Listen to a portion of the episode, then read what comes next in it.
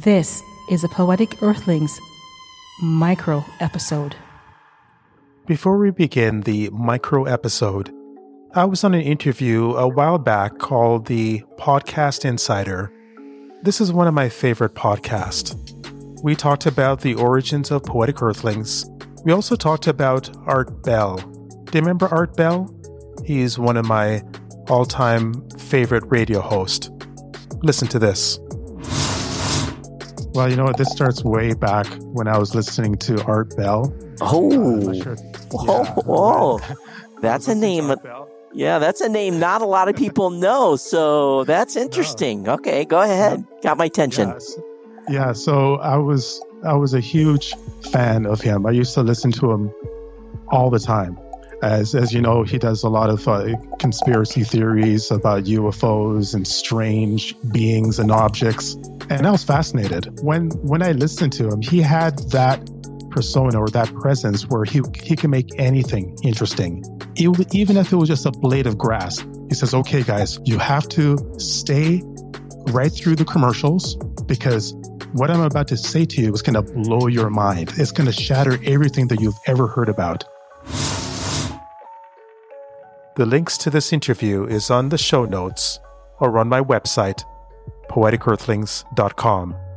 Season 2 is coming around the corner. We're still going to have micro episodes. Included in the micro episodes, there's going to be what I call the Earthling Spotlight. This will shed light on people within the writing community on Twitter and beyond. So look forward to that as well. And here's our show.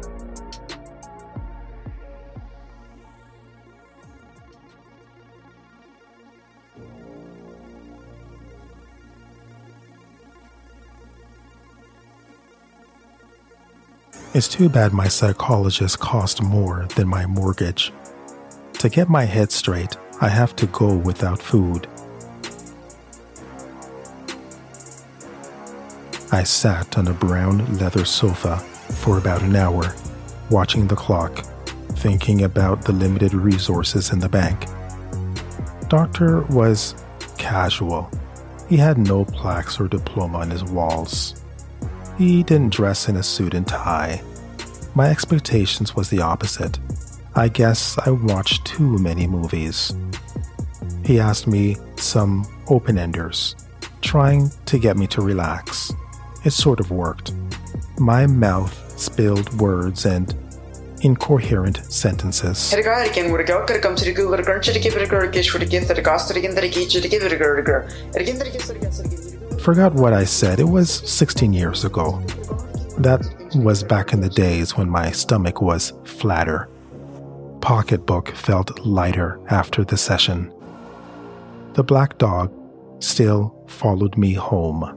It was foaming at the mouth and swearing in my face, putting me down every second it could get. It bit at my heel and took up space in the bed. It got inside of my head and spray-painted graffitis over Mona Lisas. 1 hour meeting was not enough to put the dog to sleep. I had to stay broken. Could not afford the cure. I had to put up with his growl and his bad table manners.